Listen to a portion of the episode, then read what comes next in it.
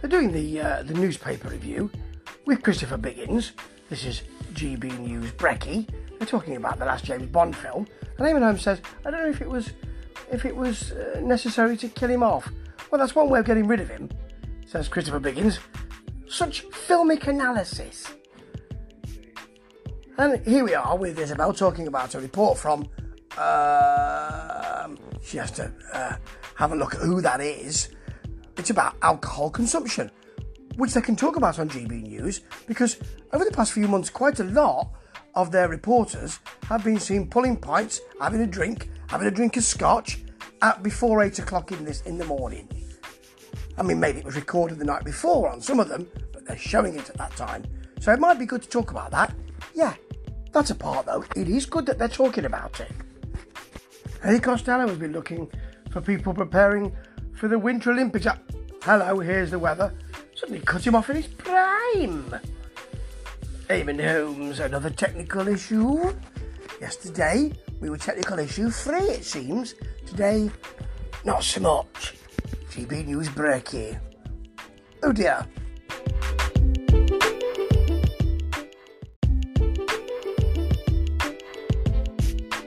By the way, you know they talk about GB News Brecky being so big and growing so fast.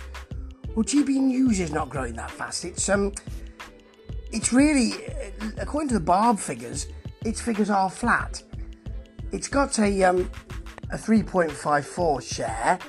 Um, Sky News has got a slightly bigger share, 17.19, and that's really quite wide, isn't it?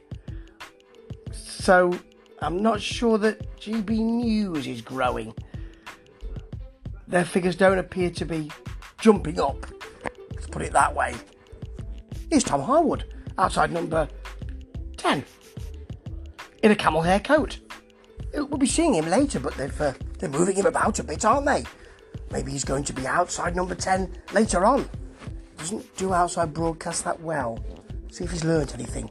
On your doorstep today is a village in uh, North Yorkshire. Um, we've been looking at residents speak to. We're going to knock on a door. They say, Oh, oh, this gentleman said, Yes, come in and have a chat with me. I've never met you before. Dear me. Doesn't actually say that, but it's that kind of magician thing. I don't know you at all, do I? No, you didn't come to my door 15 minutes ago and say, Could we have a chat? Oh dear. What's this picture here? The correspondent said. Could you could you have been a policeman? Yes, I was. Let's go upstairs and rifle through your drawers. Blimey. you let him into your home and pointed out your pictures. Oh, I don't really. I know it's talking to, in inverted commas, ordinary people, but I'm not sure why you're going into people's houses. Oh well.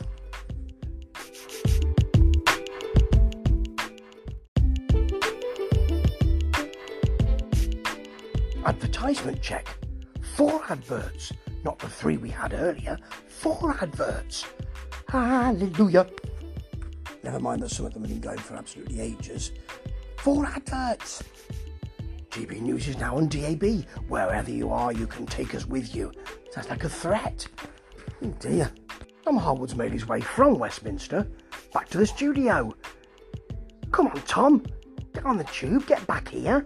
Or something of that nature. He's rushing around today, isn't he? His hair's a little tousled. Maybe it's the rushing around that's done it. Oh dear. Well, that's GB News Brecky. Still boring. Still making big claims. Biggins on the newspapers. I mean, at least that added a little bit of energy, but it doesn't have much energy, really. And we've got some technical problems again. It's not getting any better. It's just the same as it was before. And that bar's very low. Which they then limbo under. Oh dear. Ta ta.